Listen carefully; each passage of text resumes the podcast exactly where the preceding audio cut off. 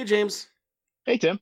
For the podcast today, we watched a movie where people race cars, steal valuables, shoot guns, and try to form a bond of family in the midst of world ending situations. Uh, I think you just described the plot of Fast Five from the Fast and the Furious franchise. Uh, oops. Uh, I meant to describe the 1951 movie called Five, but I guess if Disney can remake all of its movies, so can Vin Diesel. Tim, I think you're being super critical.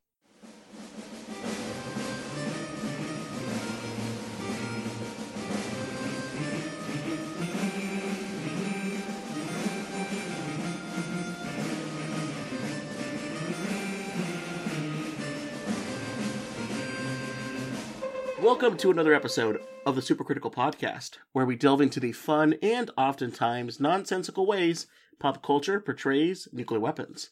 My name is Tim Westmyer, someone who studies nuclear weapons and works on nuclear counterproliferation for a living.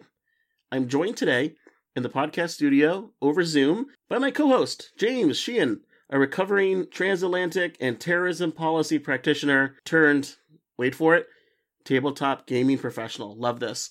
Uh, this is exactly what we needed on the podcast. I'm I'm happy to be here. It's it's key to it's key to put pra- policy practitioner uh, in my former former title. Uh, otherwise, it sounds a little sounds a little weird. But thanks for including that. Yeah, uh, yeah, happy to be back. Second episode as co-host, and I'm excited to discuss this wonderful film from 1951. Let's take a trip back in time and discuss one of the very first movies, if not the first movie ever, to portray a man-made, man-caused nuclear war devastated Earth. Essentially, one of the very first kind of post apocalyptic, caused by nukes, caused by weapons type world. Basically, what, what you know happens in this movie is a nuclear war, uh, some kind of new atomic bomb. Uh, we'll get into the details. Is deployed. Everyone is killed that we think, except five people. So it's five individuals, very distinct, uh, you know, character types, and these people are trying to survive and trying to form new bonds, but also maybe making society a little bit different. But nuclear war and this kind of scenario kind of is a backdrop to telling a story uh, that has other themes like race and gender, uh, and it's all very minimalist, real low budget. Five characters, well, five point two five if you count the the baby. But yeah, it's a. Have you ever seen? Did you see this movie or hear about it before? Before I politely asked you to include it on your movie list.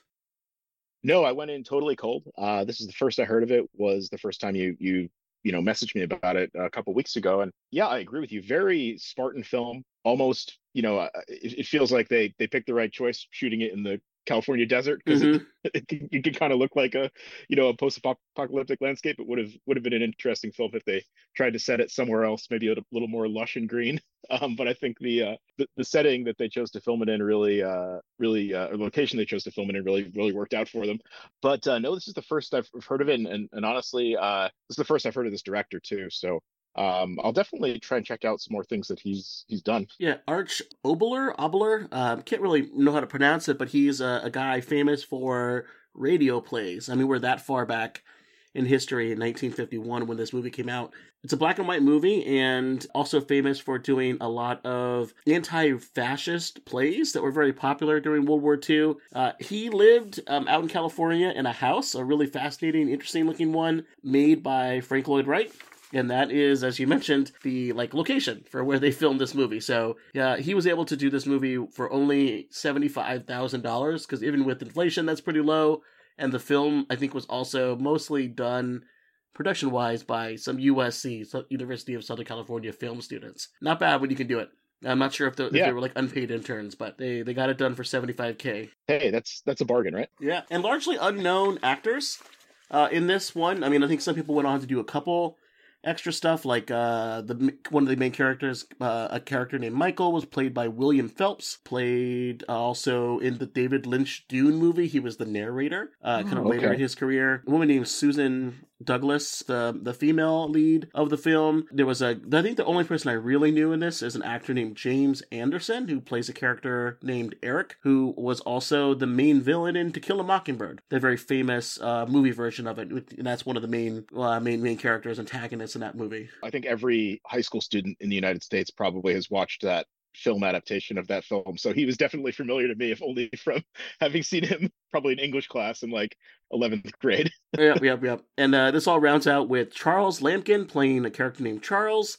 And Earl Lee uh, plays a character who's uh, not in the movie for a ton, uh, named Oliver P. Barnstaple. Uh, Rotten Tomato gives this 73% fresh. Uh, critics definitely consider it uh, decently enough in terms of being able to get that kind of rating.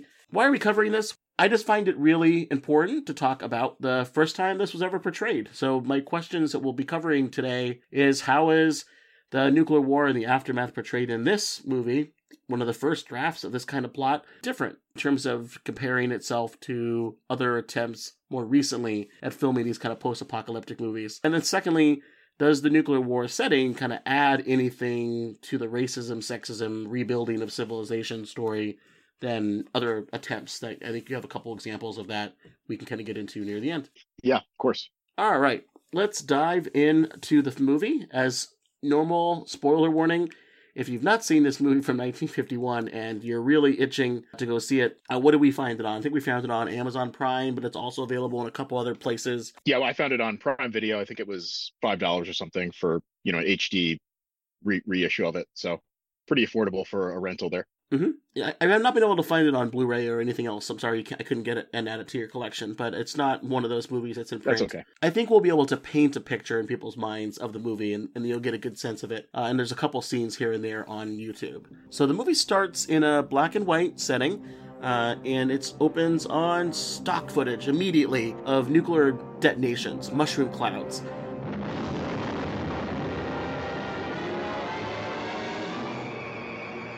Um, I guess it's just a signal some kind of nuclear war is underway because it's also accompanied by some ominous symphony music. Of course, as I'm off to do, I kind of think, oh, okay, well, what what test footage is this from? Because if you're gonna, like, usually you can you can tell. And then this one is a very famous one that gets used in a lot of movies because it is incredibly unique in terms of its imagery. This is a nuclear weapon test, codenamed Baker because it was the second of a series of shots. So like um, Able, then Baker, then Charlie. But Baker's shot was part of a series called Crossroads, conducted in mid 1946, so just a year after the first detonation of an atomic bomb, as going to be portrayed in the movie Oppenheimer, which I know you and I have some plans to go see and talk about with some great guests. Ooh. In 1946, they went to Bikini Atoll in the Pacific near the Marshall Islands, and they conducted these tests. And and people who've heard the podcast before uh, yep, that is Bikini Atoll is where the swimsuit style gets its name. Loved if you're interested in getting into that, James. Uh, it's fascinating. Not into a bikini, but into the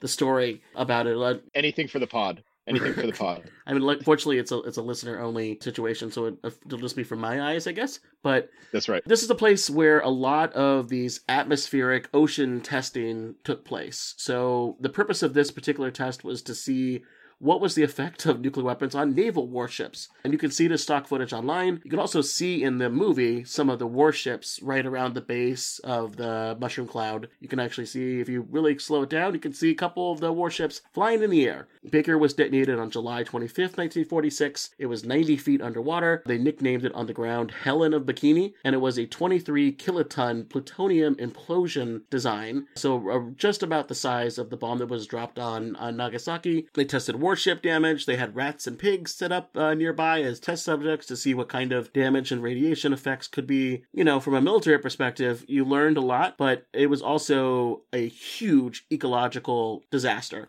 lots of damage. Huge numbers of uh, native populations in the Marshall Islands and the Bikini Atoll were permanently displaced. The cleanup and decontamination plan, as much as there actually was one, was canceled pretty much soon after because they figured this is not very safe. This is worse than we thought it's not worth it to try to clean it up. Just don't let anyone come here. It got to the point where Glenn T. Seaborg, one of the longest serving members of the Atomic Energy Commission, which eventually became the Department of Energy, called the Baker shot the world's first nuclear disaster. Quite a thing to open a film like this. So it's not only is it a striking image uh, because it includes water being blasted up into the air, uh, looks a lot different than because it's not actually a fireball that you see, and there's no flash that you see. So you can actually right. see quite a lot of it but it is a, a very interesting piece of nuclear history there as well in terms of their choices. I have a question actually, and you might not know the answer, so I'm sorry for asking you, you it live on the air.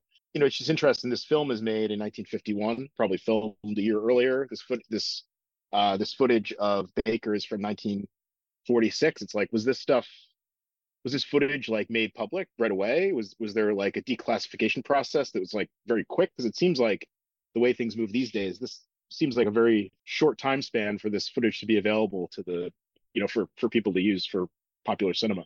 Well, they probably made it so they could show off how great the arsenal was to people like, let's say, the Soviet Union.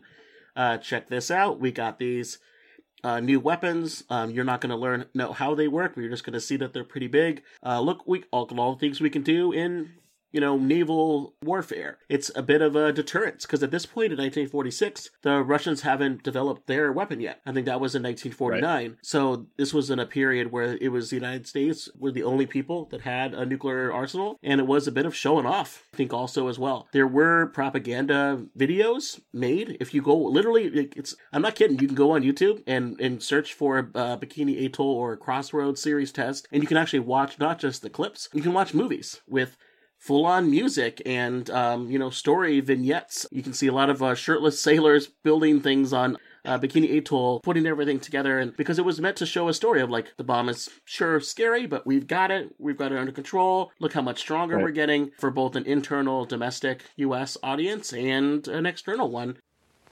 In the middle of the vast Pacific Ocean lies the tiny coral atoll of Bikini. It is here that Joint Army-Navy Task Force 1 will conduct the tests with the atom bomb. Not since the discovery of gunpowder has the world wondered over the ability of man to create such an agent of destruction. Anchored in the sheltered waters of the Bikini Lagoon below is an array of almost every type of naval vessel used in the past war. Here is the venerable old carrier Saratoga, the battleship Pennsylvania, flagship of World War I.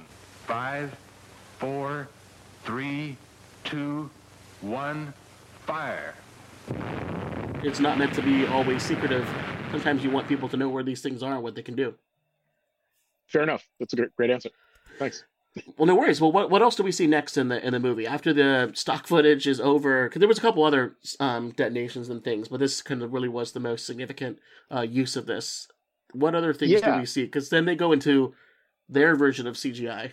Well, we go to we go to our our, our title card here, of course, um, and we see the major major world landmarks in cities like Big Ben, Red Square, the Taj Mahal, the Eiffel Tower, Times Square, the Golden Gate Bridge, of course, all sort of being, um, like you said, in in the CGI of the times. I'm sure it was some interesting practical effects that uh, I, I, I don't quite know how they did it, but basically they they showed the world they show the world being being kind of entering this nuclear winter, post-apocalyptic. Yeah, it's essentially it's like it's like smoke in front of all of these images. Yeah, meant to be yeah. like radioactive dust or cloud or fog or right. something.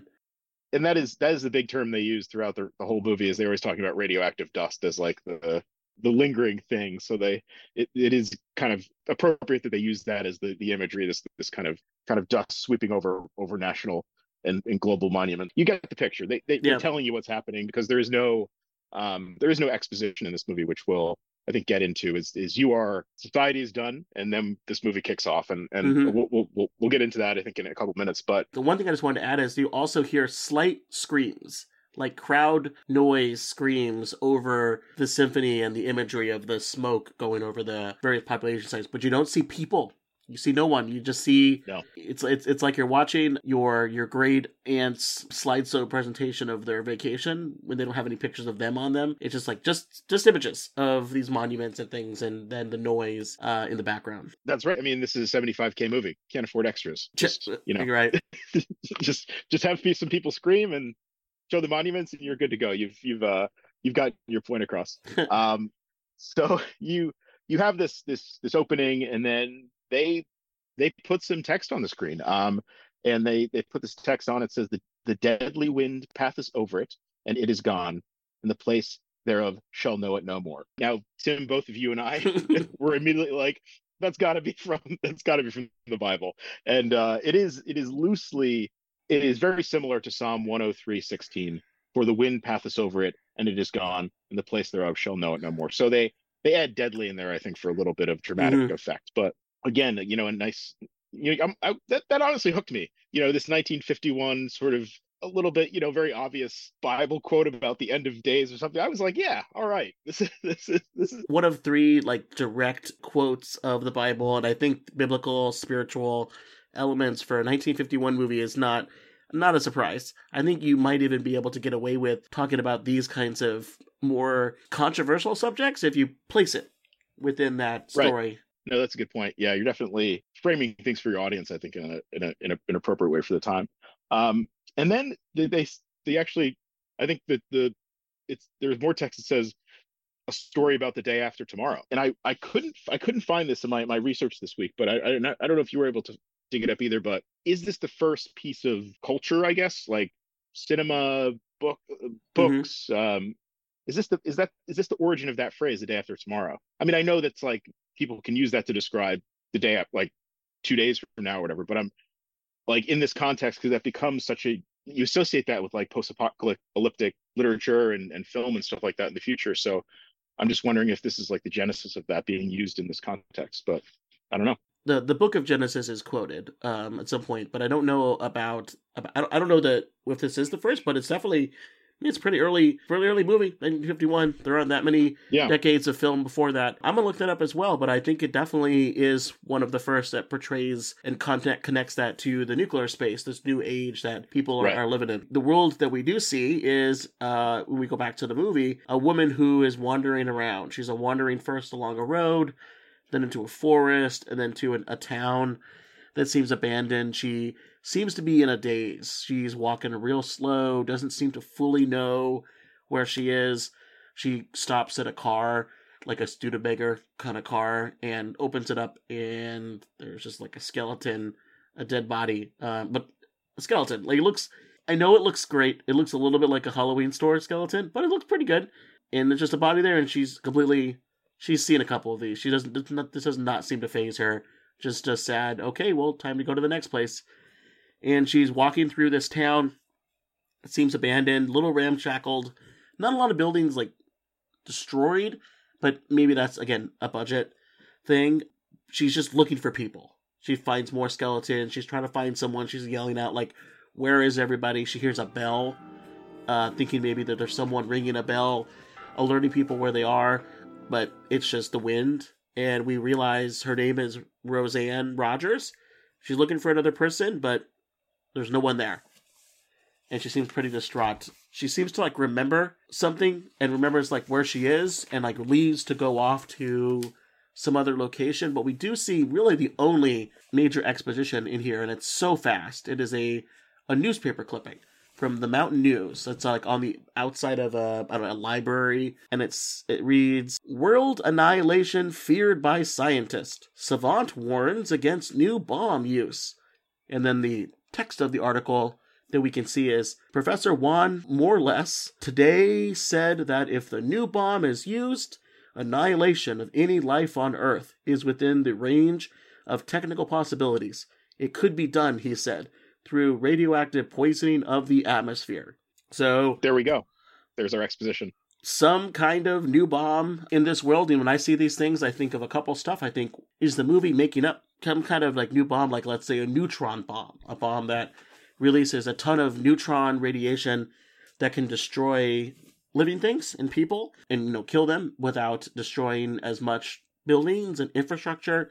Or is it a bomb that is salted like the ones that are referenced in Doctor Strangelove uh, which you know did exist? You you could put extra types of uh, radioactive material in them to make the bombs super duper radioactive, a lot more fallout. You could detonate your weapons closer to the ground, and that would cause a lot more fallout to kind of spread around the world. Is it one of those, or is it just a larger weapon, like let's say a hydrogen bomb that was created, the much larger megaton range bombs?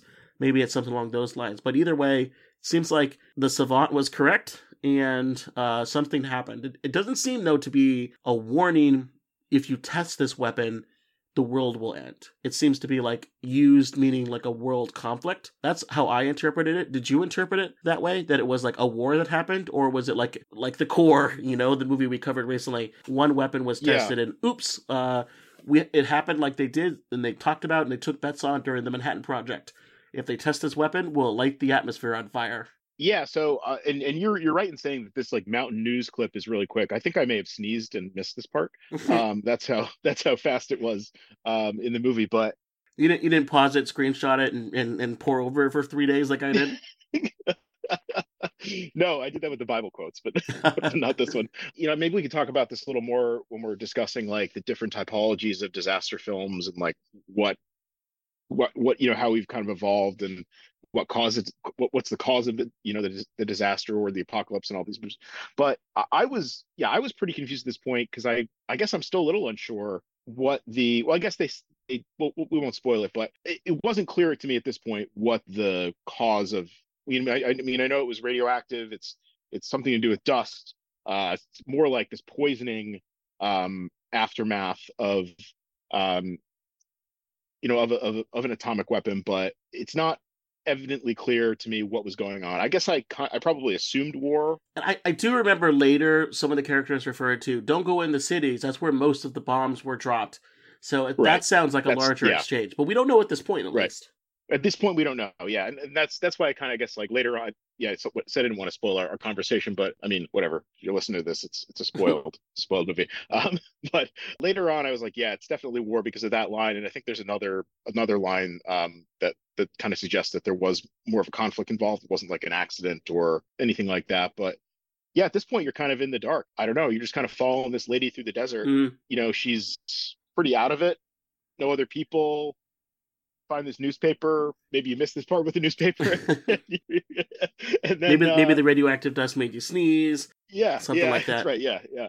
You're, you're with you're with Roseanne a little bit more, and then she just has a recollection that she knows this area, mm-hmm. um, and she climbs to the top of a um, isolated, sort of an isolated ridge, and there's a kind of a, a really rustic would be a polite way to describe it um, home up there, she remembers that this is her aunt's property. Um, and we then are introduced to our second of the five, Michael.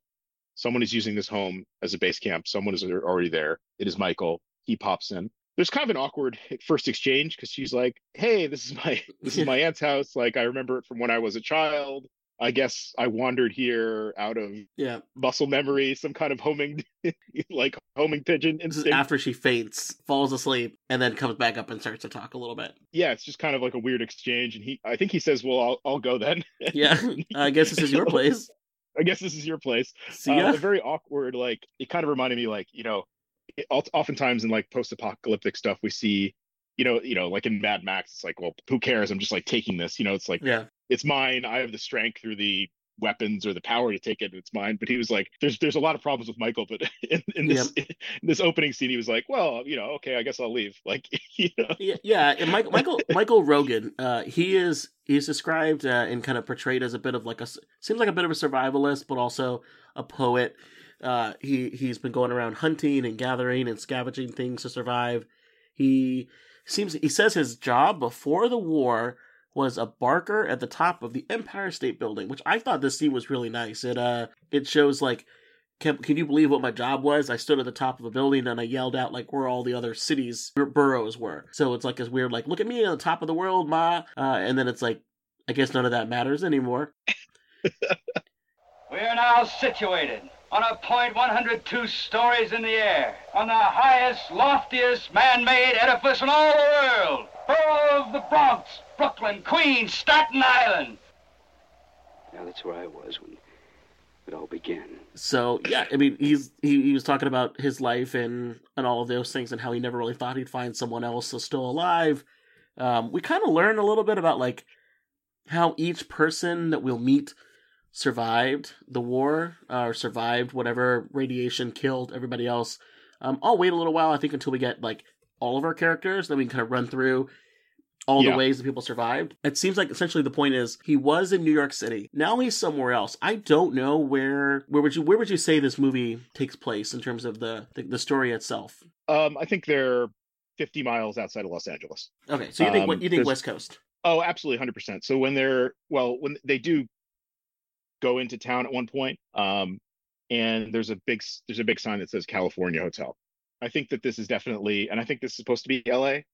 Uh, or and this is supposed, to, and they're they're doing this kind of outside of Los Angeles. So I thought that, but there's also a sign nearby, and I think the town that they go to at the end of the movie, which we'll get to, is called Oak Ridge, which is a nuclear Interesting. lab Yeah. site where they involved in the Manhattan Project, and that's in Tennessee. So I think you're Okay. right. I, I think it is California. I think they're just sharing and playing around with the names and stuff. But I guess the point of this is that Michael made it from New York City across the United States to this location, and eventually Yes. found found a spot that he liked, which was this. You know, if you had to, get to pick a place, probably a home built by Frank Lloyd Wright would be not a bad, terrible place to to check out. It's it's uh, we can save this for you know when we sort of address some of our issues with the movie, I guess. But I'll just I'll just say at this point, a lot of far distances covered by various characters to arrive at this this location in this movie that Right. um, is sort of uh, you know if you've if you've watched more recent post-apocalyptic movies it's like you know the, the time they spend you know if you're talking about something like the last of us the time they spend to go like i don't know a mile Yeah. like is is so, is so is so long it's like all these things happen to them and it's it's crazy and this is just like yeah you know i'm sure he has stories and you know that's that sounds like a, a good movie like how did he get from new york to, to Well, he, he, he does say he went he went from town to town and cities to city, and he saw people dead after choking and dying due to radiation dust. Began to run. It was a nightmare. Whole United States, wherever there've been people, that infernal radioactive dust, it choked and it killed and it. But there comes an end to running. Yeesh. Well, it's quite a situation we have here, but we have two people, and at first Michael seems pretty harmless. Like as you mentioned, he's he's like happy to find someone else. He even offers to leave, uh, but Roseanne doesn't really want that. Except until the point where he decides one evening, after he had a little bit of a bonding moment with Roseanne, he says, Look, we're the only two people left. Let's get together. And he essentially tries to sexually assault her. She yells out that she has a husband. Her husband's name is Steven. He might still be alive, and she's pregnant with that person's baby. And that seems to knock some sense into Michael. He apologizes later for what he did, you know, a moment of, of uh, weakness or whatever, but it's yeesh, not a great introduction to to Michael. A very religious undertone film. Michael, uh, you know, the archangel. He's the only character with that kind of religious name, bi- biblical name, that I can think of. Um, but nevertheless, quite a quite an introduction. But I don't think it was meant to be like if if you were watching this movie in 1951, I don't think you're supposed to attach much to that. He apologized. He's fine. But watching it today, that was definitely one of the difficult scenes. yeah that was it was pretty jarring It was, honestly it was very Um, very random. Yeah, and it's it's one of those things where it kind of snaps you, and you're like, oh, snaps you back, and you're like, yeah, this movie is from 1951. You know, it's it's interesting to see like characters who have like severe character flaws, and this is this is like in the beginning of the movie, hmm and you're you know I don't know, but like I'm pretty sure at this point that he he has a pretty big role to play in this. Like he's, and it, the movie's called Five.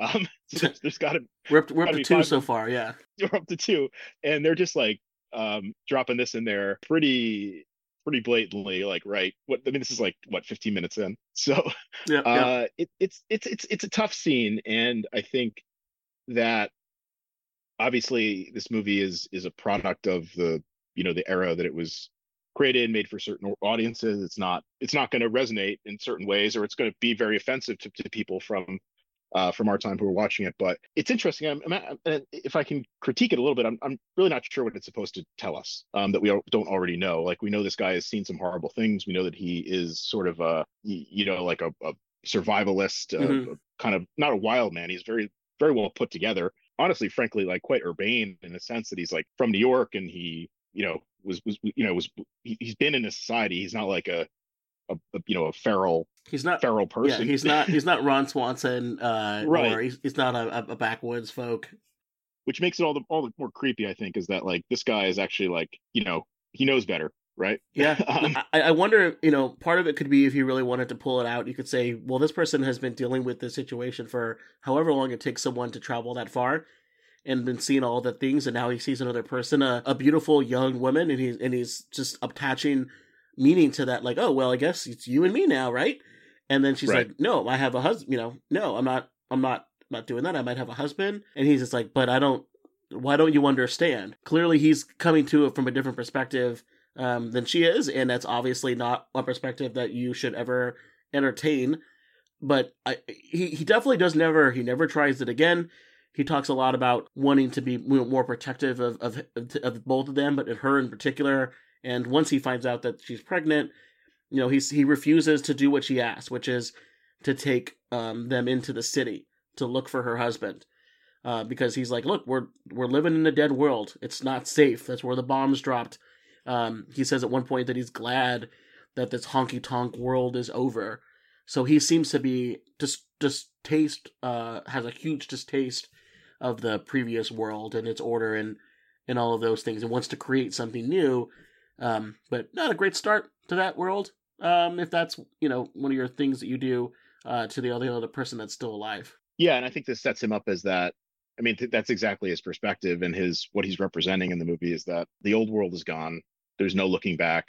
We have to maybe not even rebuild, but just survive mm-hmm. um, as best we can without going back to what's in there. And I mean, he has the credibility, and that's in the sense of his experience. He's, you know, he's he's traveled the country perhaps from coast to coast to, and he's seen a lot of really terrible things. And you know, you are inclined to believe him from that side of things because he's he's been to these places. He's seen these towns. He's seen people die of the the, the you know the the the radioactive dust. So um you, you you do believe him when he's like we can't go into the city. Um it seems right. very like forbidden very okay don't go there that's our that's our intro to, to michael i guess right yep well let's bring the number up to four because uh, we meet two more survivors they uh, just see smoke coming from the house and they drive a car over and they honk their horn and and they're like oh hey uh, good to see you I never expected to see anybody. Why, neither did I.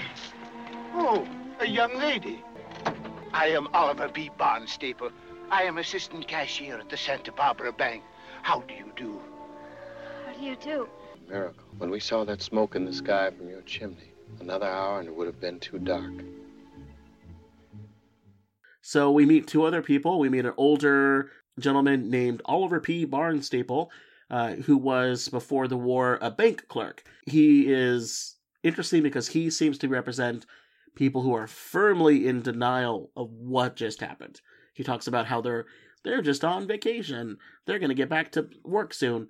Oh, what kind of things do you do for a living? I'm in the banking industry. I'm very important. I have to get back to work now. And he seems to be in this state of uh, not really believing uh, what happened and hasn't really processed it. And he's fortunately joined by a work colleague named Charles, uh, who's this nice guy. Very important uh, to point this out. He's, an African American person, and he worked. He mentioned at one point, you know, he's into business life. He wants a sense of security in his life. He wants he wanted to be a school teacher, but this bank job provided him a, a decent living. Um, and they both seem like they survived uh, together and are kind of like treating each other because um, they're the only two people that are alive as the last two people alive. Charles is, um, I think, a really interesting character and maybe my favorite character and oh yeah the the I, I, the most I think like nuanced and, and interesting character in the movie and you know he he has that line where he wanted to be a school teacher but he the stability what, what was he making? He was making $38 a week or something something like that as a bank teller. And again just very like 1951 living on 38 bucks a week you know just uh you could buy you could buy two houses with that. Yeah that's right. Um and uh but you learn a lot about him in very little amount of time. I think they do a good job of mm-hmm. telling you who he is, what he wanted to do in, in the old world, what he ended up doing. You know, I guess that tells you a lot of things. That tell you tells you he's not really a risk taker, right? He is kind of a go with the flow character, and I think that's played out throughout the rest of the movie. Is that he is not really going to be the leader. He's not going to try and push too many buttons. He's just going to play it safe in a lot of ways. Mm-hmm. Um, I don't know if you agree, but that's that to yeah. me that's what that was kind of speaking to. No, I think that makes perfect sense, and um, we'll talk a little about kind of why they might have survived. Uh, because one one thing is that Barnstaple, the older gentleman, is not doing well. He seems to be sick. And at one point, we find out um, Roseanne sees that there are sores on his skin. He says, Oh, I might have bruised myself. I wonder what I hit. I fall down. I don't remember. Oh, I must have bruised myself. I seem to be bleeding under my skin. Many places. I think it's radiation poisoning. How do you know that? I don't know. I'm guessing. But after Hiroshima, the magazines ran pictures. It looks the same. But you're not sure. No, I'm not sure. He doesn't know what to do about it. He's like someone who's watched a nuclear war movie and saw something and said, yeah, that seems like what they portrayed, but I don't know what to do about it. Uh, it's not great, but Barnstaple, he's sick. They try to take care of him. And then he seems like he gets a little bit better. And he says, I want to go to the beach. Because he always wanted to see the ocean and go to the beach and live there. So they get him there. He seems to be doing pretty well. He's like a little happy, you know, person on on the beach. But uh, while they're there, we get our fifth. So at one point, we are at a for at least a little while five individuals. Who is our fifth character? They find a man named Eric who they pull out of the ocean. He kind of washes ashore. He comes around there. Do they have a camp? Do they have a fire on the beach? I can't remember exactly. They kind of warm him up. I think they have a blanket on him or something like that. They're kind of like, you know, it seems like he's been through a traumatic event. He has a, I, I would place this as one of the most hard to place and also worst accents I've ever heard in a movie. Yeah, um, it's it's difficult, but it but I will say this: I was hooked a little bit, maybe because of how I know, it was. But he was very he chewed the scenery, like he was very gripping as a character. I, I had to watch when he would speak, but it was I was like, is that German? Is that Swiss? It's not British. What are you? Yeah. I have listened to the stories of your individual miracles. Now, I'll tell you of mine. I was on the mountain when it happened. The mountain. Everest.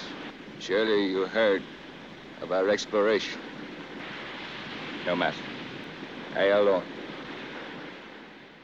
So this is this is one of my favorite sort of yada yadas Yeah. in, in the movie is that he says, "Well, I survived because I was in the top of Mount Everest, Uh, I was climbing the I was climbing the mountain, the mountain. the mountain."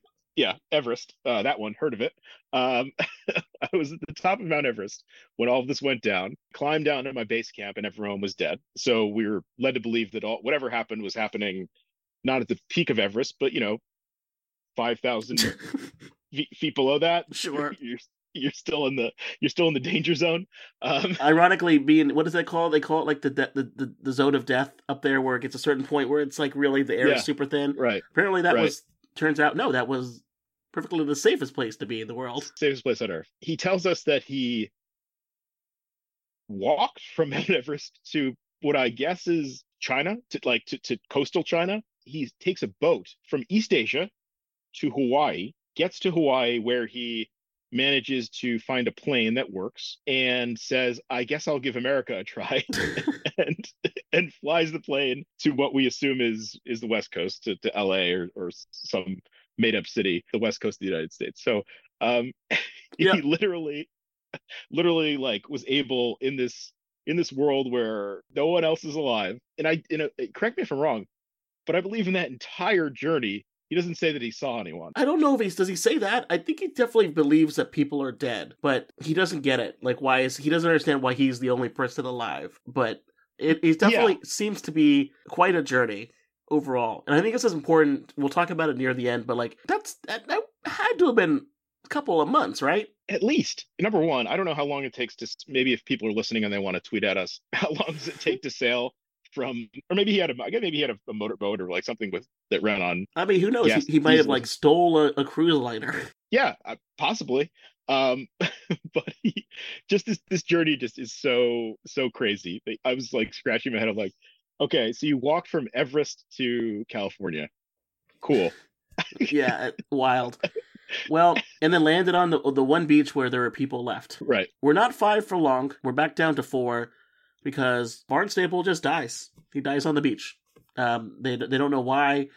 Uh, he seemed fine, but he has now perished. Quite a. We only we're only five for a little bit for maybe five minutes. Uh, basically as long as the the story. I'm not even sure Barnstaple met Eric. We get back to our home base of operations. That that house uh, over in the mountains. Eric comes with them, and they try to get a something going. This is kind of where the the movie starts to become a little bit more about um, rebuilding, and through stories exchanged and things, we learn a little bit.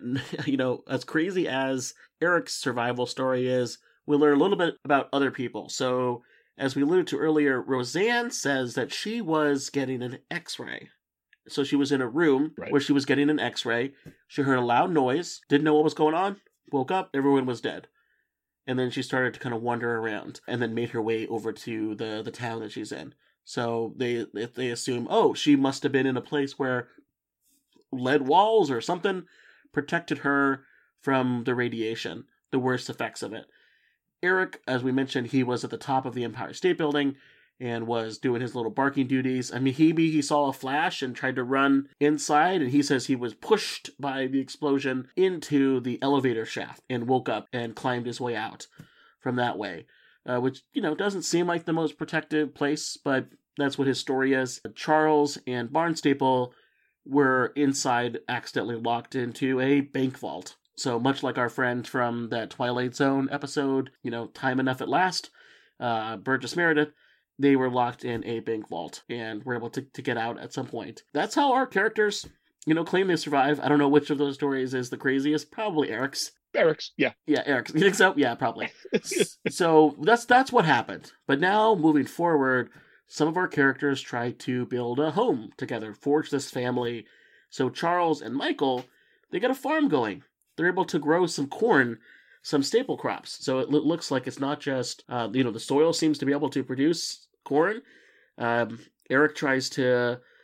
It's kind of a bit of a love triangle now. Uh, Eric and Michael are both trying to form some sort of a, a, romantic relationship with Roseanne. Eric opens up about kind of oh what he's trying to like what a new home he wants to go to. He doesn't seem if he wants to stay here. He's like after all of this, I get here and this is what did I end up finding here? Like oh yeah, you're all here in survival, but I don't want to be a farmer.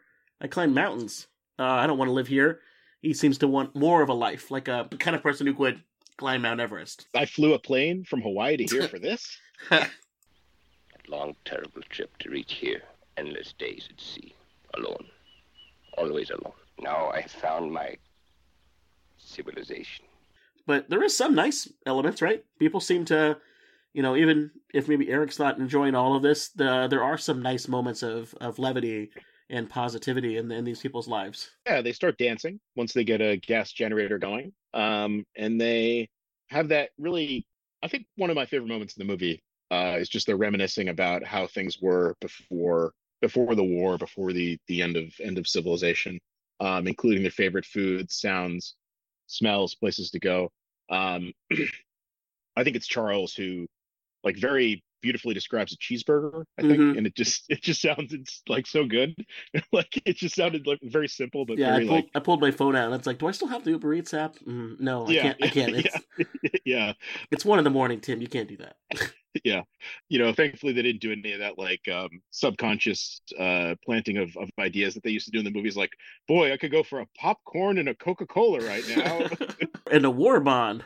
Yeah no but it was it was a very nice a very nice scene probably the only truly nice scene in the movie um, where they're all kind of well there's only four so it's not the, the, the five but the four of them are actually like being civil and laughing and, and having a good time. Immediately though that ends because our yes. our friend eric uh, turns out sucks. Not only is he the kind of person who um, tells that kind of story of his trip over here he starts spouting out things like i think you know i got a theory we're all immune. We're immune to radiation. We're the best of us. Like we're the best right. of the people that are left. We're genetically superior. People like those who survived the big, you know, the dark plagues, the the the, the Black Death.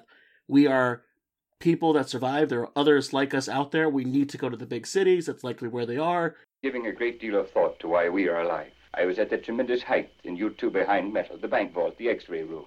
And yet, what about you? You had no such protection. And what about the old man who died in spite of having the same protection as this one had? The answer to me is obvious. Immunity, simply because there is something within our bodies. A chemistry, which gives a special immunity to that which killed the others. Michael and Charles, they're pushing back on that. They're not convinced. They say that radiation is probably the worst and most concentrated at the cities. Look, that's just a theory, and a theory is just a bunch of words set front to back but a theory becomes a fact with proof. And that is the very reasons we should go into the cities and look for these people who might be alive. We'll never know waiting here. She will never know if her husband is dead or alive. But Eric is like dismissive of that. He wants to search the world, he wants to find the treasure left in the cities, like fast cars, fancy suits, canned corn. Like, that's what he talks, you know, about wanting those kinds of items that are left and wants to essentially like rule the ashes of the earth rather than build something else out here. Uh, and then pretty quickly also pivots to showing that he's a mega racist. Uh, he talks about how Charles shouldn't be alive.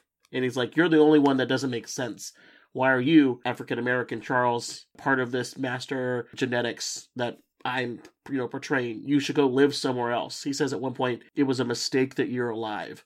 And he can't stand living under the same roof. So they start fighting. Pretty much the fight is only stopped once Roseanne goes into labor, which is a pretty scary moment. I think the movie I read somewhere that was going to be a lot crazier in terms of what childbirth scene they were going to show. Movies in 1951, you can't really even show childbirth at all, so it's just alluded to. She gives birth to a boy uh, by Michael, delivered by Michael. Uh, but what is it? She decides ultimately she's not going to name the child until she knows about the fate of Steve and her husband. Yeah, and this all kind of spurs uh, Eric to drive away in the jeep. He does kind of give a pretty bad apology, I Yeah. would say. Um, I said I was. I said I was sorry. Uh, what else do you want from me? It's done. Yeah. It won't happen again. yeah, I apologize. um, I'm sorry if you were offended. this is very this is like a crazy scene because it's like everyone's having a good time. Eric is weird. He's a weird guy. We know that. But it's all this all of a sudden within like five minutes, it's like, Yeah. oh, he's a Nazi. And and now we're going into now we're going into labor. Right. Um so and, and now we're back up. Well, at least we're back up to five now because the baby's born. so we're back up to five, yeah. and and Uh, unfortunately, twenty percent of those uh, people are Nazis. it's a high percentage of Nazis. It's more more than I would want in my Yeah. uh post-apocalyptic bunker bunker group. Fair. Um, but hey, I guess that's you know beggars can't be choosers. I guess. Well, I mean, honestly, they do think that's the terminology that the group uses. Michael says something like, "I think we should push him out and get him out of here. He doesn't deserve to live with us, and he's not helping us with our our chores. He shouldn't live here." She says that Charles is all you know. He was a threatening Charles. You know, he shouldn't live here, and and it's Charles who says something like, "I don't think we have the power to send him away. Like, what? Who are we to send him away?" uh, you know, Michael, dude, this isn't even your house. Like, wh- what are you pushing? Why do you have that authority? And he says something like, "We don't have that many people left. Like, I think we got to make it work." The scene I thought was really interesting was Eric comes back. He's wearing a fancy suit. He's got things for the baby. He tries to make amends with people. Michael keeps saying like, "We're talking about you," and Eric's like, "Oh, okay." And then they, he goes through, and Michael's like, I, I Eric, we're, we're here to talk about this. And he's, oh, sure, no problem. What? And he's like, so completely dismissive, does not care what Michael has to say. And it's fascinating because, like, if you got five people left in this world and one of them is a complete jerk, racist, uh, you know, almost attempted to murder someone, and they don't want to play ball by the world that you're trying to build this world of collaboration and helping and some sort of utopia uh, where everybody puts in the work and everybody gets to benefit from the labor. What happens when you got somebody who's like, eh, no, but I still want to hang out? They definitely try and make Eric out to be the boogeyman. He is pretty unlikable, I would say, from the beginning. If a bit weird, detached, kind of aloof, strange. Um, it's he is sort of always like this outsider who never really like fits into the group from from the beginning. And I think it's it's I think the characters in this movie are actually like pretty nuanced, like I was saying earlier with Mhm. Michael, and I, I think there is like there actually are some really good characters in this. At least at least three. But Barnstaple is in such a short amount of the movie that it's tough to, tough to really say that he has any development. But Right. um, but but but Charles, Michael, and uh, Roseanne are I think are are pretty pretty well fleshed out and interesting. But they they definitely are like Eric is weird and, and evil, and Yeah. he's a Nazi, and I, he definitely represents the the world of like the the past is dead, but let's make it our own. Let's uh let's Right. live in the past, you know, in, in in that kind of odd way. Like let's let's take advantage of it. Let's not try to build anything new. Right. In in a kind of a jerk move, drives the jeep through the cornfield that Charles was able to get going, destroying like half their crops and. He's like, "Hey, I just don't want to live in this country like lifestyle. He says it was the shorter way for me to to get you know home. Um, oops, I'm sorry. But he's like, why are we doing this? There's all these canned food in the cities. Also, he probably hates Charles. Michael straight up says, all right, I give it a shot. He also says at one point, like, I'm going to be working on the, I don't know, work shed or something. Um, you want to come out and help me with the wood? And he's like, yeah, I will. And it's, well, Michael's uh, on top of the roof and it's hot and he's like sawing away. You just see Eric like just chilling with like a lemonade far away. And it's like, you smoke smoking a cigarette, laying on his back. hanging out. Hanging out. So probably that's what upset Michael the most. Uh, he goes to Eric and says, "Leave, get out of here." Eric says, "Sure, I will leave." I'll go. In my own time. Flashes a pistol and says, "I will leave on my own time." Ooh, it's uh, it's difficult. And when Michael brings that to Roseanne and talks about that, they they actually embrace a little bit. It seems like maybe she's trying to move on, but what does she say while they're kissing? She says, "Oh, Steven. And then the orchestra pops in, and it's like, "Oh no!" Looks like she's not ready yet to move on. This is the scene I had. I I I, I paused like two scenes in this movie. I paused the intro to write down the Bible quote, and then then I paused and rewinded the scene because it, it's so it just happens so quickly. And she's like, "Oh, Steven," you kind of have to remember, "Oh, he's not Steven, he's Michael." Yeah, yeah. Wait, what? Steven Steven's her husband. She doesn't know if he's dead or alive. I had to rewatch. It was like, okay, she calls out Steven's name while she's kissing and embracing Michael, and that's the that's the big orchestra hit. That's the. this is definitely one of those things where 1950s style of movies, and I've seen a couple of those now with like On the Beach and a few others where it, it's so jarring how fast they'll end a scene. They never let anything linger. Like there's this beautiful quote, a quote of from Genesis that Charles is telling the story of, and, he, and he's quoting it. And he said talk about you know a story that his dad his dad told him, and he says it, and it's on a, a close up shot with him kind of like below, up looking at the sky, and it's like beautiful moment. It's like talking, talking, talking, done. Next scene, and it's like there's no Yeah. sense of nothing ever has a chance to breathe. It's just a different style of you know, film film costs money. Don't, why why say many words when uh, fewer better?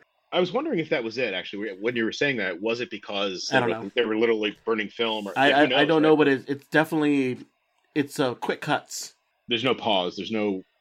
Let me think about that. It's like, all right, that happened. It's almost. It's like a play. It feels very play-like, and I, Yeah. I think this movie, in a lot of ways, feels like a play. And the, and the director made radio plays before all this started. So and then other Yeah. kind of anti-fascist plays.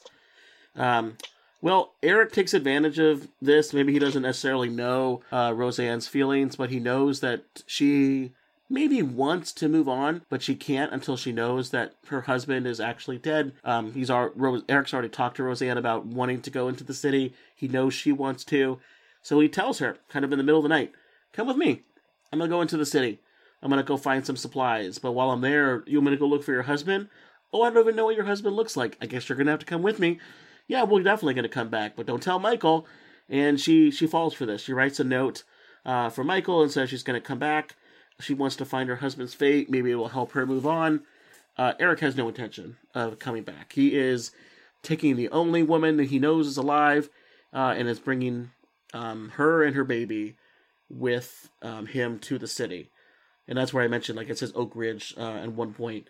But he takes her, he drives. Um, he mentioned at one point it'd be nice if you could drive, so I wouldn't have to drive so much. Uh, he takes a little nap.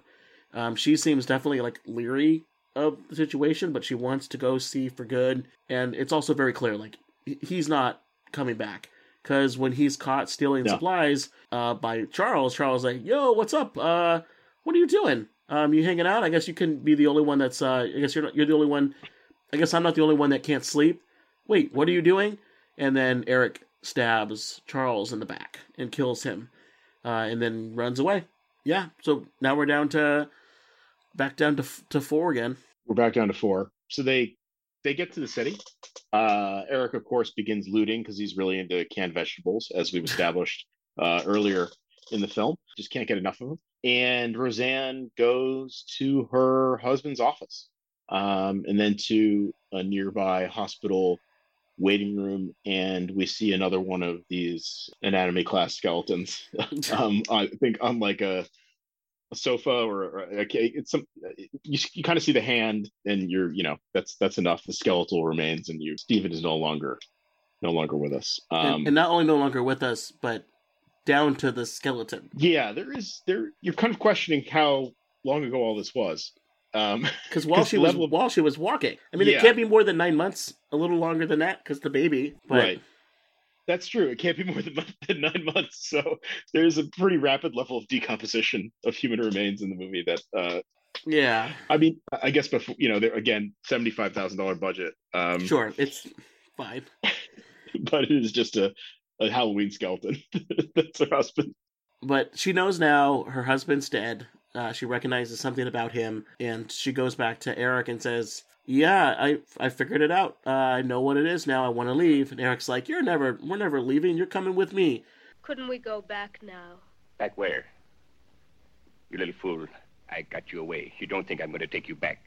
He's about to like essentially assault her and take her to where he wants to go next, but then she points out after he kind of gets his shirt ripped open a little bit, look, you've got those same sores and, and wounds and signs of radiation sickness that we saw on uh, Barnstaple. And what does Eric do? But like screams and cries, kind of becomes childlike and just runs away and leaves her and the baby. Pretty pretty anticlimactic, I would say. It's it's a weird scene. Number one, it, it like happens so quickly. Yeah. um, but also he's like is is you know trying to basically like kidnap her, bring her into his weird fantasy, and then he all of a sudden just like starts screaming and runs behind a couple parked cars. it's like, all right. And because we we already established she can't drive, so she has to walk, and she walks back slowly. Takes a very long time. She doesn't really maybe know where she's going. She's walking through some stuff, and for I would say pretty surprising for 1951, her baby dies. It stops breathing, or and she brings it My baby's dead.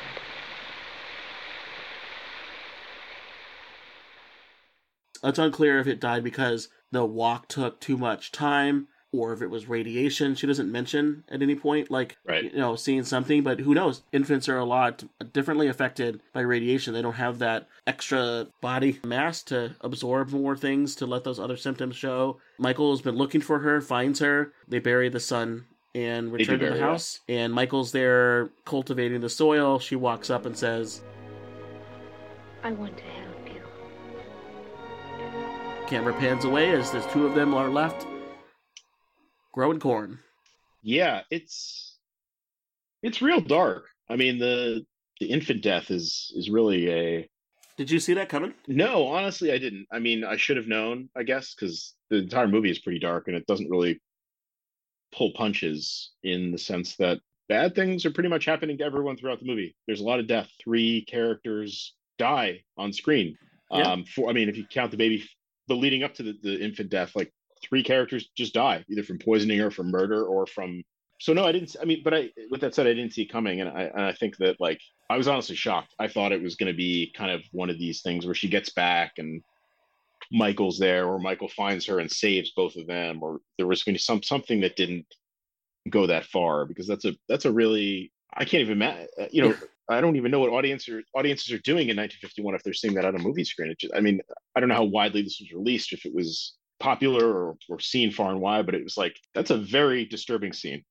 Yeah, it's it's it's hard. It, it, the movie tries to to wrap it back up into the the religious undertones. I think that there's a final Bible passage at the end of the movie about uh, a new heaven and a new earth and in some of that. And you know, you could try to draw. We're going to cover a little bit as we get to the parking lot movie discussion, but you know, is this some kind of like gotcha? You know, maybe you should have listened to Michael moment, and now it's karma for the for the baby. Is it a, a moment of, well, no, this is. I saw a one critique online that said, well, now that's the last tie that Roseanne has to the old world because it was a child conceived of someone before this happened, and now she's just completely. So now it's Adam and Eve and no ties to the old world, so you can throw that kind of element into it.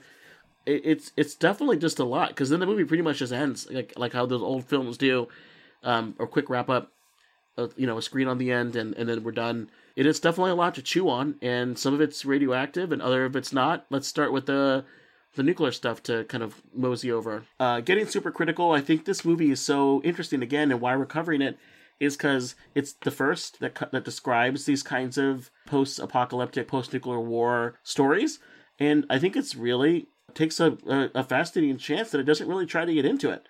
It doesn't really try to say why it happened. It just happened. Everything's pretty much like people are destroyed. Buildings aren't, but I think that's probably more of a budget thing than a deliberate choice. No one is like debating about how this happened. No one's saying the the European isn't saying it's your you know, aggressive American policy that forced Europe to get involved in this, or it's not Charles being upset at, let's say, Barnstaple for you know, you had influence in the banking community. Why couldn't you have pulled back, you know, the leadership from the brink? There's none of that at all. It's just everybody's dealing with this um, kind of on their own same level. There's no discussion of geopolitics, government policy.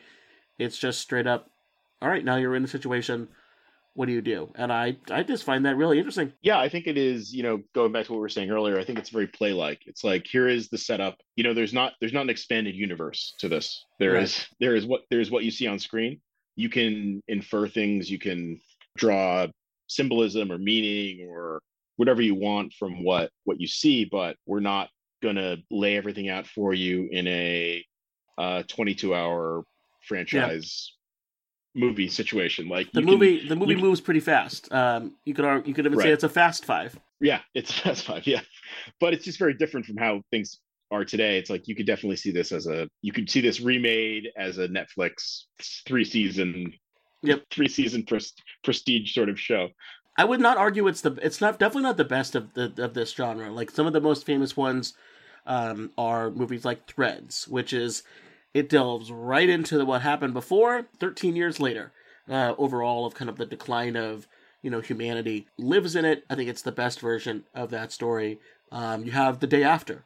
The, the kind of 80s TV movie in the United States that scared the bejesus out of anybody from uh, you know your everybody who watched it and uh, Ronald Reagan. That movie really gets into this and kind of lives in the the post apocalypse uh, world. There's all kinds of things like On the Beach, which is another one of those uh, black and white 1950s 1960 films where it's about people waiting for the radioactive cloud to get to them. So instead of right. everybody dealing with this and then it's done, there are people in Australia waiting for their turn for the apocalypse and kind of the pre before that happens kind of situation. So it's definitely and and, and that movie's outstanding. So it's not the the the only one of these, but I give it credit for the first. I think it's a, a fascinating choice to place that into it, and and maybe it is one of those necessity is the mother of invention. When you only got seventy five thousand dollars to work with in your backyard and like your you know your guest house uh, to film it in, this is what you get, and that's not too bad. No, not at all. And yeah, I think the those uh, caveats you're putting in there are certainly valid. It's it's impressive what they were able to do with that, and I think as you know, given what they were the kind of strictures they were operating under, and also you know, let's be honest, this is 1950s Hollywood, so Right. the eyes are on film creators in that period where Capitol Hill is looking at is looking at Hollywood pretty aggressively in Mhm. 1951. Maybe you don't talk about geopolitics or government or policy because Yeah. it's the same thing to do. What do you mean we shouldn't have a, a, a nuclear weapon all by ourselves? What are you talking Right. about? So it, I think that that's a, that is really, really, really interesting. Now that we've done with some nice things about the movie, I have a few. Oh my God, Tim, why would you ever bring this up? Kind of nitpicks here. I think it's really interesting that the only five people that we see in the movie, the scenarios that we do see with them, the bank vault, the X-ray, uh, the mountaintop, the elevator. None of these, except for maybe the X-ray room, could potentially be kind of the bank vault. Like, but it's it's just confusing to like what what what why are they the only people that survive this? Are there no more bank vaults? Are there no more X-ray rooms around the world? Were there not more people in elevators? Were there not more people on mountains? And why we only see these individuals? And maybe they are around, or they died later, or something. But it is it's fascinating. It almost kind of makes the movie seem like maybe it's a bit supernatural. It's a bit like maybe The Stand, uh, or one of those other films that ties in not only some sort of uh, apocalyptic story, but also throws in religious undertones of these are selected people for a reason kind kind of situation. But I just continue to find that really really interesting uh, because the movie dives in and out of referring to things like are we are we talking about fallout, radioactive dust, gas? Or are we talking about prompt radiation? The kinds of things that would cause someone, if they were driving in a car or sitting in a waiting room or um, being somewhere, and then radiation hits them and they die. That kind of quick burst radiation, which is something you worry about in older situations with nuclear weapons, but really nowadays the if you're close enough to be affected by prompt radiation, that kind of stuff, immediately gamma and neutron radiation that comes out, you're probably also going to be about to be vaporized by a fireball. So that the range doesn't extend further than the shockwave or the fireball. It is seems to be mostly about like radioactive dust. And again, at this point in time, in 1951, radiation science and fallout just wasn't a fully understood subject. So you could conceive of a world where maybe there's a limited nuclear war or something, and then yeah, everyone does. Everyone's dead. There's going to be a cloud. It's going to go around everything. Everyone's going to pretty much die within like five minutes. You're literally going to die to the point where you're going to have your hat on in your car in the middle of the road, and you die. And it's that sense of like this is not just radioactive fallout. This is like mustard gas or something more akin to them understanding poison air. Uh, and it took a while longer for people to really understand that there's like a whole range of acute radiation sickness. There can people that can die within minutes. There's people that will last days and months and suffer. And really just depends so much on factors that could vary anything from the exposure time to the size of the person, how much water they had to drink that day. Lots of things that you don't really understand, fully won't understand at that point. But the movie does seem to kind of jump around on that because it doesn't, it's just interesting to me, like the people, where they are, where we find the skeletons. It almost seemed like another movie of mine, uh, favorites that's not really great, but I talk about a lot, called Night of the Comet, where a comet travels across the United States or the world. Something happens with radiation that comes off of that, and if you happen to be not in a room filled with lead, you just turn to dust or a zombie. Like no matter where you are, you're standing, you're dead. This kind of implies that a little bit based on how we're seeing the people in the room. I don't know if you got that impression, but I, I just one of those things I kept watching and like, what what what is this scenario that we're seeing here? And again, probably just budget Yeah. stuff. Yeah, no, I, I think I think maybe budget stuff, but also I would say that you're trying to create a film for an audience that doesn't have a like you're saying science wasn't even understanding it at this point. So Right. now, what is your average viewing audience? It's not fair for me to, to bring this into it. but no, I, I think that I think what the film is doing is you know you have to create like okay, so there's like the interpersonal threats, the interpersonal drama, the threat posed by by Eric, and all these things that are happening, which is like you know the meat, the soap opera of the story. Not, and I don't mean that pejoratively. I mean that you know that's that's the that's the stuff that you're you're kind of gritting, clenching your teeth, like oh, what's going to happen next. That's the the, the the beauty of the script. But then if someone can find this- me a soap opera plot of an actual like you know days of our lives but there is a nuclear weapon plot in there i will do that for an episode just want to put that out there sorry continue No, I and I, I just mean that you have to. I think in every disaster movie um, or apocalypse movie, there has to be that outside threat, the thing you can't control, and it's it's almost part of the setting, right? It's like Mhm. um, when you go outside, this happens. You know, this is and this is why you can't do X, or this is why we have drama over over Z. Um, so I think they need something. They needed something kind of neat, kind of tidy that they could show, and they they show it with the death of Barnstaple, um, and they show it through kind of characters recollecting Michael recollecting his travels across the United States and Right. seeing people dying. Like there needs to be this thing that they're all afraid of. I, I think that they do it as best they could in this movie by just saying, "Well, this is radiation sickness," and Yeah. that's it. And it's and it's because of the dust. and, Um, and that's fascinating they talk about people choking and dying which is not really like like radiation um like radioactive fallout like it's bad and you can breathe it in and there are radioactive elements that get into your lungs and things like that that are really bad and maybe wouldn't be that bad uh like say alpha particle radiation is if you know you're blocked by your skin but if it gets in your lungs not great but it's it's um, definitely a, a sense of the time and you see this fully on the beach that radiation is something you breathe and it kills you versus really what it is for most people it's a piece of uh, particle uh, you won't never be able to see it. Maybe you'll see it if it's attached to dirt debris or buildings um, if you happen to be within a certain distance of it and there's not enough time or something between you it will continue to hit you and it just depends on how long this invisible ray gets you and that's really the thing that people worry about the most. And it's not like, well, if you walked around with a gas mask on, you'd be fine. Nope.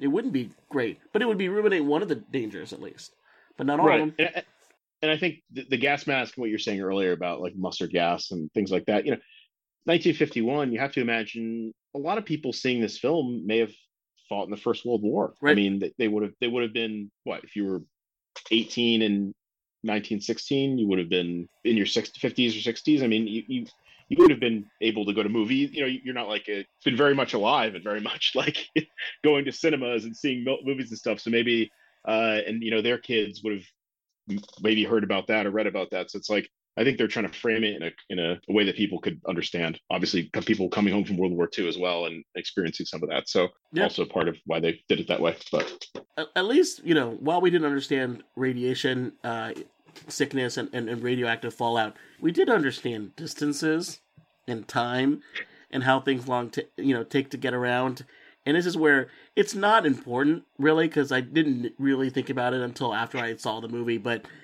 like how michael gets to that house before roseanne does is completely absurd. Was she locked in that x ray room for a very, very long period of time? How did she get to this thing, which is arguably like near where she was, I think? And it took Yeah. her that time to get there, and it didn't seem like she was like eating anything or whatever. But like Michael was able to get from New York City to arguably maybe the United, the, the West Coast. Generous read. It's somewhere on the East Coast, and you can maybe argue that he that Eric flew from Europe instead of from Hawaii, or I don't know. But like, how did it? How did it take that long? Why is Eric not there sooner? Why isn't Charles and other people there sooner? Why isn't Eric there, so- don't know, way later and not just kind of right after? It's it's just a fascinating speed thing, and I feel like I shouldn't be complaining. I love um, the later seasons of Game of Thrones, and people complain all the times about how fast certain characters move around distances and how other things take forever to get to. This was just a very jarring thing. Once you kind of notice it, you're like, oh, that makes no sense. yeah, it's. I mean, like I said earlier, Eric is the worst offender here, or his his plot or his sorry, his journey is the worst worst Mhm. offense in this category. I think you know, um, traveling most of the world to get to this unidentified location in the desert. But yeah, Michaels isn't great either, and I don't think we know where Charles and Barnstaple are from. Right? They just I assume they're Yeah, but who knows? Maybe they're not. Maybe they're from Alaska or something. because apparently that doesn't matter in this movie. and, and Barnstaple thinks he's on vacation, so it could be from somewhere far away. Yeah, yeah. I kind of um, I was thinking about why they made that decision. Like, why couldn't everyone just be from L.A. or from this town? You know, I guess they they're not supposed to know each other, so they're not supposed to have any.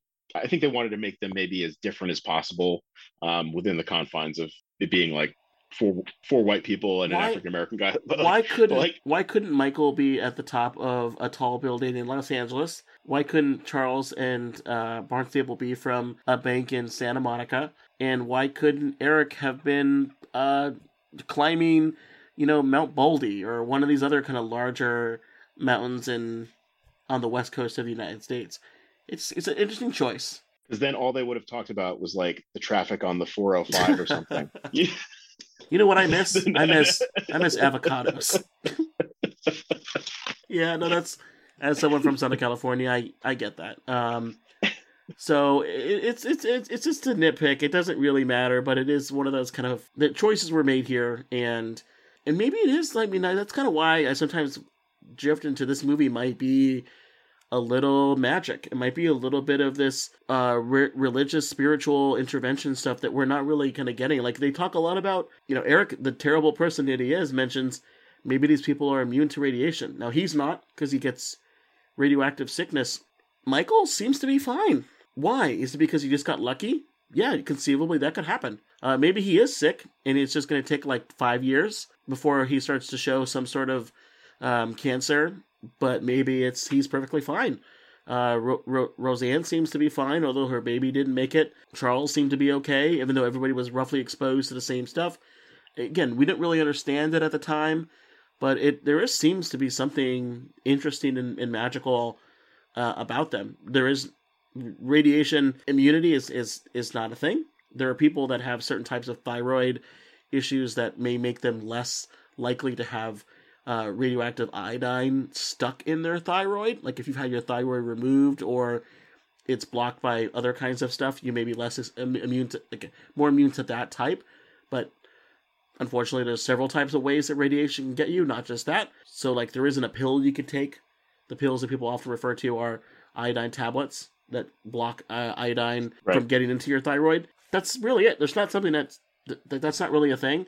But maybe there is something magical about this, and like these people are chosen. If they make the right choices, God will help them and help them build a new Earth in the image that Michael is trying to build. I don't know. I'm throwing things out there, but that seems sometimes to be maybe potentially where this movie was trying to get to. I might be reading into it too much. No, I, I I I think that's an interesting take in in that like maybe these are maybe maybe not all of them, but maybe these two people at the end are chosen, right? That's Right. maybe that's the the point they're trying to make. It's you know with the scripture in the beginning and at the end. This is this is Adam and Eve. This is how we this is how we get to Adam and Eve, right? I mean that's that's the Genesis is literally quoted in the in the the film. At the end of it, you have a man and a woman in I wouldn't call it a paradise, but I would call it blank slate. Yeah. um, I mean, you have the serpent too, right? You have you have Eric, who is the serpent, I guess, who's calling them back to the forbidden fruit, which is the city, which is uh He's offering. He's literally offering Roseanne a you know a can canned apples. yeah, canned apples, right? That's the forbidden fruit, right? You know, not to get to eighth grade book report with it, but I think that that might be that might be Yeah. what they're, they're trying to do there. Um, yeah, I, I think there is something to that actually. I mean, it, it, it that's definitely what they're doing. I mean, the Genesis quote they put a Genesis quote in the movie, so it's not like they're Right. It's They're not. we're not making this up. yeah the, the subtext is text in this situation, but the ending is Revelation verse twenty one. I don't know if we talked if we mentioned if we brought that up. No. Do you do you have that quote there? they they kind of pick and choose with this one, so they don't give they don't just change a word, but basically, um, I think at the end they say something like, "There will be no more death or mourning or crying or pain. The old order of things has passed away." That's the that's the actual verse from Revelation twenty one. But I I think there's there's something like that. No more crying, no more death uh, at the end of the, at the end of the movie. So they they wrap it up with a, a Bible quote as well. Well, to transition over from our, our nuclear stuff to our, our non nuclear discussion, what I call the parking lot movie discussion, where we're, we're done with the movie, we're hanging out in the parking lot before we go our, our separate ways. Um, I think it's, you know, this is interesting. Would you consider this movie, at the end of it, not everyone's dead? Is that a hopeful movie? Is that a hopeful ending, would you say? Um, Like, do you think our main characters are long for this world? Are they going to start a family? Are there other kids going to have to, like, repopulate the earth, you know, Genesis style? Uh, no, I, I would give them like a year. Yeah.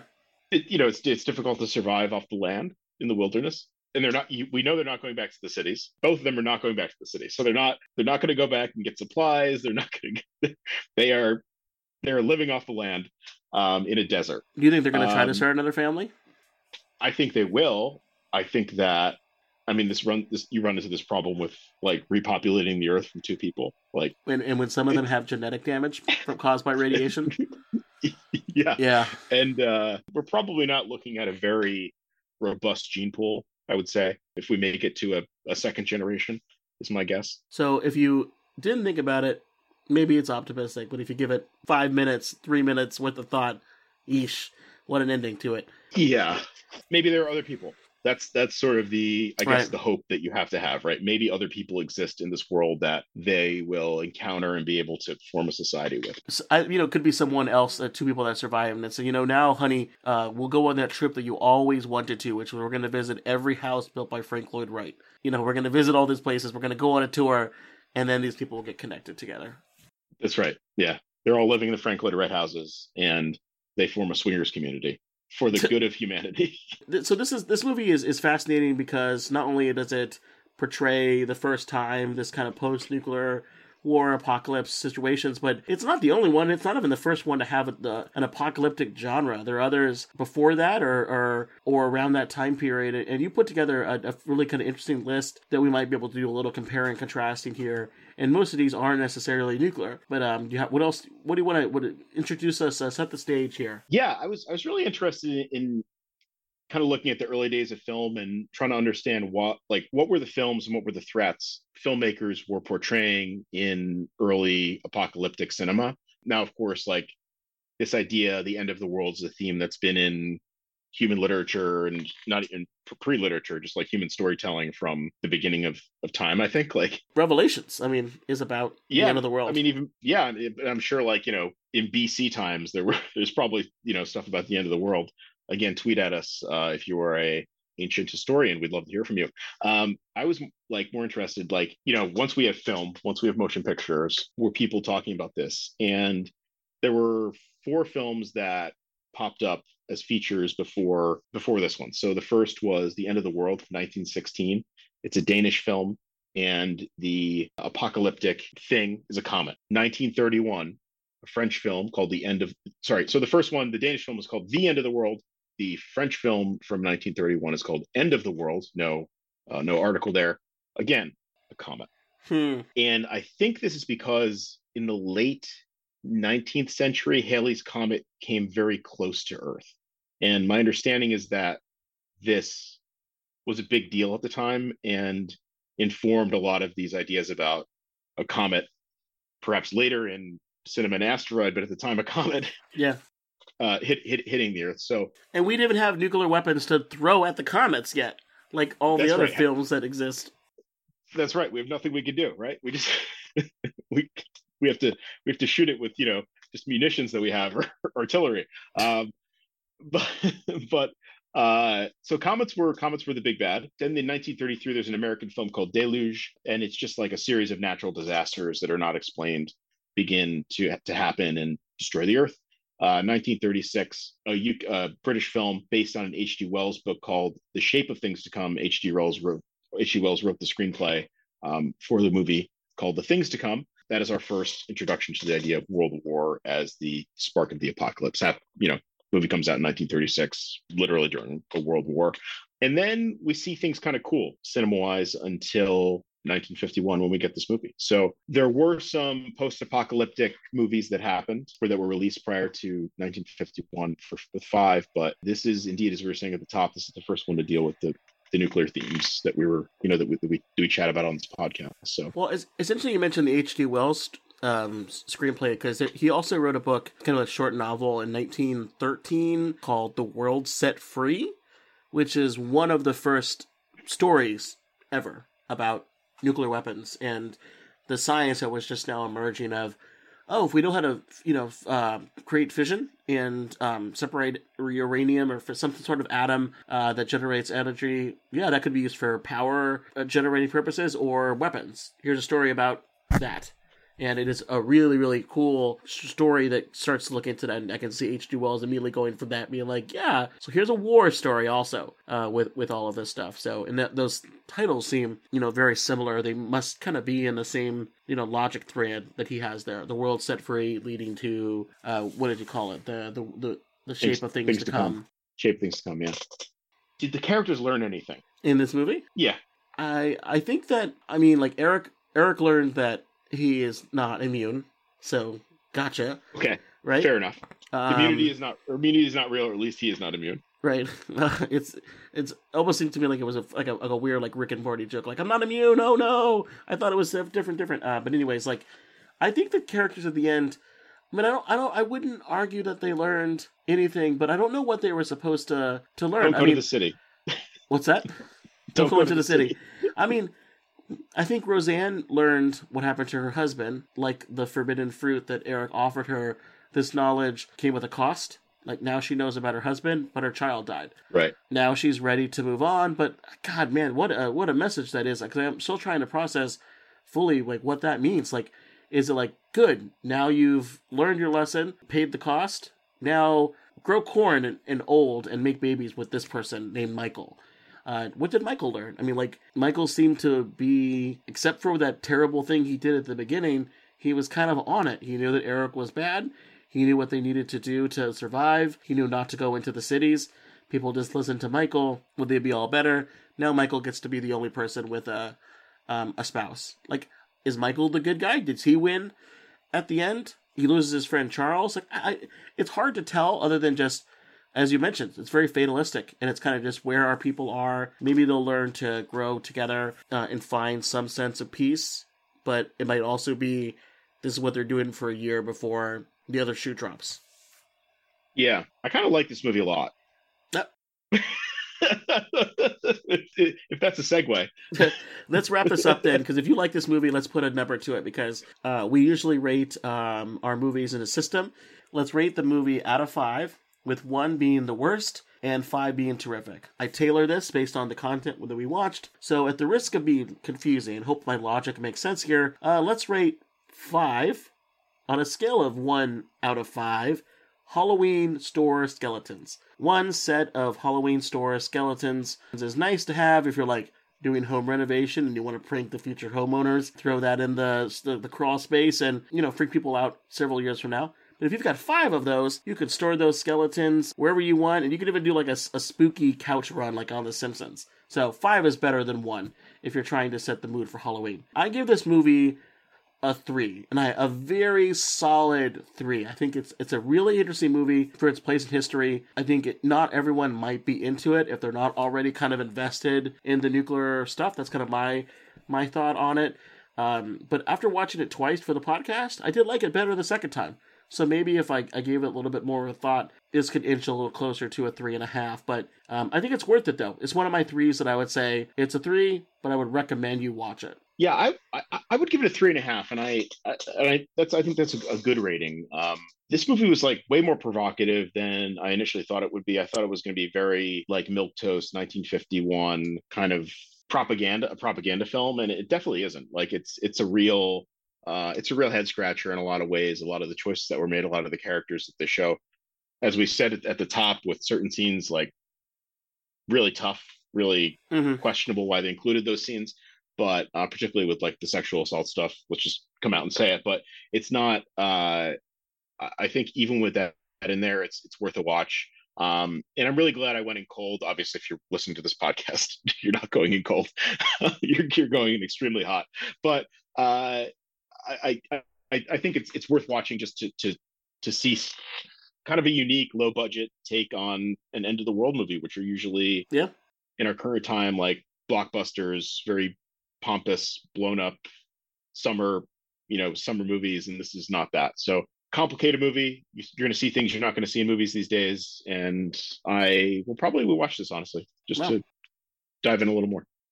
Well, if people want to uh, not necessarily rewatch the movie, but watch something that is in the same uh, light, parallel, adjacent to this. Uh, we've got some recommendations. I've got uh, a handful here. Um, one, it's kind of self-serving, but I would say watch On the Beach. Read the book On the Beach. Uh, cover we covered it on one of our podcasts where I had a guest on uh, Joe Cirincione, formerly of the um, Carnegie Endowment and the Plowshares uh, Fund. Um, he and I had a great conversation about that movie because it has a similar tone, exploration of what life is like at these kind of moments, but it's people waiting for the end of the world to hit them uh, versus it's already happened and them trying to rebuild. But I think it's worth um, having maybe even a double feature. Both movies have very prominent scenes of beach, uh, things on the beach, uh, and also really kind of a, a uh, an interesting tale of end of times kind of story. With the movie that is very tight in terms of the number of characters and low budget, but really powerful stuff, I really strongly always recommend 12 Angry Men. I think that movie about uh, a juror team trying to decide uh, the fate of someone.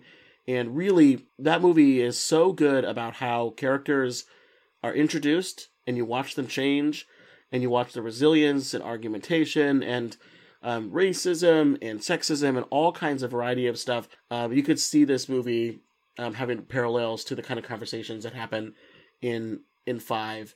I've got some other stuff, but people have talked heard me talk about it before, like Night of the Comet and and other stuff like that. James, hopefully you can. Uh... Uh, my first suggestion is a movie that came out early this year called How to Blow Up a Pipeline. Um, it's currently available on VOD um, on Amazon, Google, wherever you rent your fine films for viewing at home.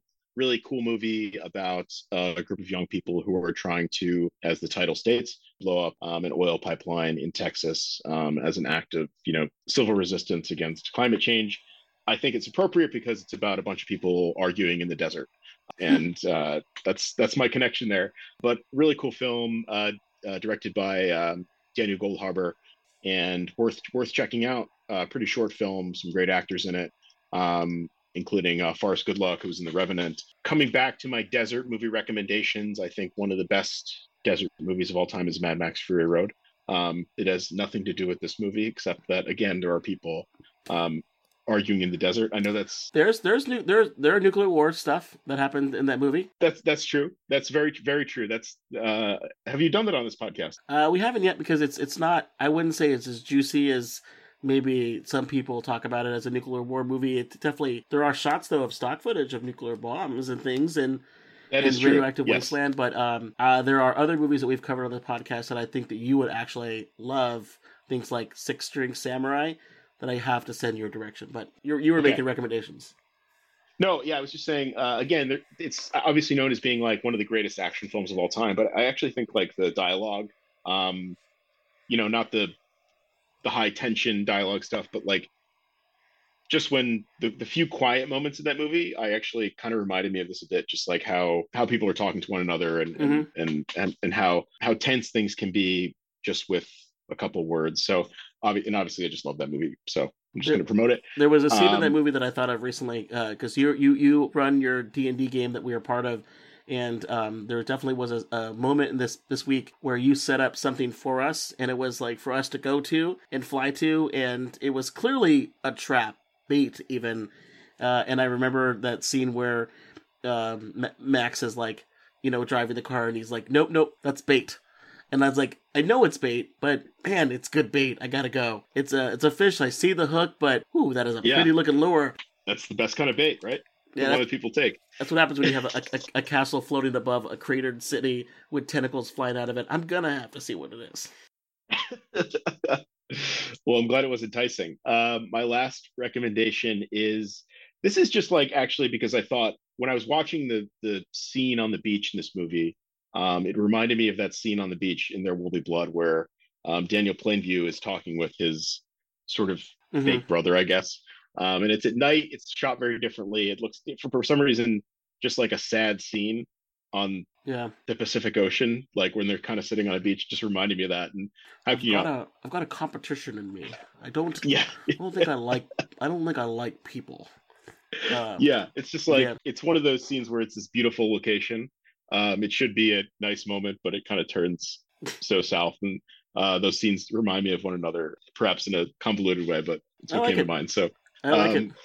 there will be blood it's it's been out for a long time now and it's extremely critically acclaimed i don't think you're the listeners need to have that recommended to them but go watch it again it's great One other recommendation that I just thought of right now that I, I should have put together on there is uh, a really funny show. I forget what it was on, like maybe Fox or FX or something, uh, but it's called The Last Man on Earth, starring um, Will Forte. It's a funny show. It starts with the premise that this person, after a, a plague, um, kills most people. He seems to be immune and he's just by himself, and it's kind of funny. Driving around the country uh, with the B B two bomber, um, but it very at the end of the first episode, you get introduced to more people. And you maybe meet like a handful of individuals, but it's kind of like the premise of this, where people are trying to rebuild civilization. No one's an outright racist that I remember uh, in the show, uh, but it is a really nice and hilarious take on. All right, so now we got all these people here. What do we do? Are we going to build a town? We're going to build a city. We're going to build a civilization. And at some point in the show, they have to deal with, oh wait, no one was watching all of those nuclear power plants. They're melting down now. We have to try to go find somewhere. I love that little wrinkle. So I've always tried to think about a way to cover that.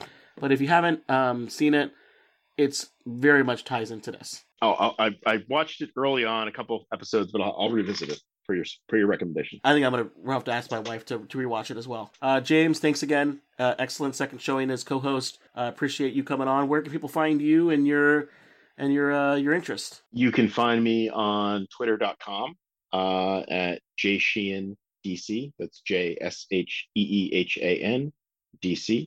That's really the only place I want people to find me, Tim. But thank Yeah. you. That's fair enough. Uh, I won't I won't give people the address to your uh, your bunker out in the in the mountains. Uh, that's just for you, and or whoever gets to it first. You know, mate. I mean, I mean, I'm going to Everest personally, but uh, you know, That's right. You did recently get your pilot's license too. Hmm. Uh, we'll figure out what that means later. Thanks again, James. Appreciate it. Thank you. Thanks for listening to another episode of the Supercritical Podcast. If you have any suggestions for future episodes or you want to tell us what we got wrong, uh, either nuke wise or, you know what, maybe Roseanne was just a slow walker and Michael just knew all the shortcuts and you've done this walk before, it's not that bad. Uh, a couple ways you can tell us that. Uh, you can go on Twitter at Nuclear Podcast and reach out to me. Um, ever since Twitter killed the ability for me to use my uh, third party app that I used to use on Twitter. It means that I don't go on Twitter as much on the day to day, but I still um, go on the computer and try to talk to people. But it may not be as quick, but I do use that to, to connect with individuals. We also have a website and uh, an email. Uh, both of them start with Supercritical Podcast. One ends in a .com and one ends in an at gmail.com. Um, hopefully that was just confusing enough. Until next time, This has been Tim Westmyer. This is James Sheehan. And remember, if it's pop culture and radioactive, we are bound to get super critical about it. Have a good one. Cheers.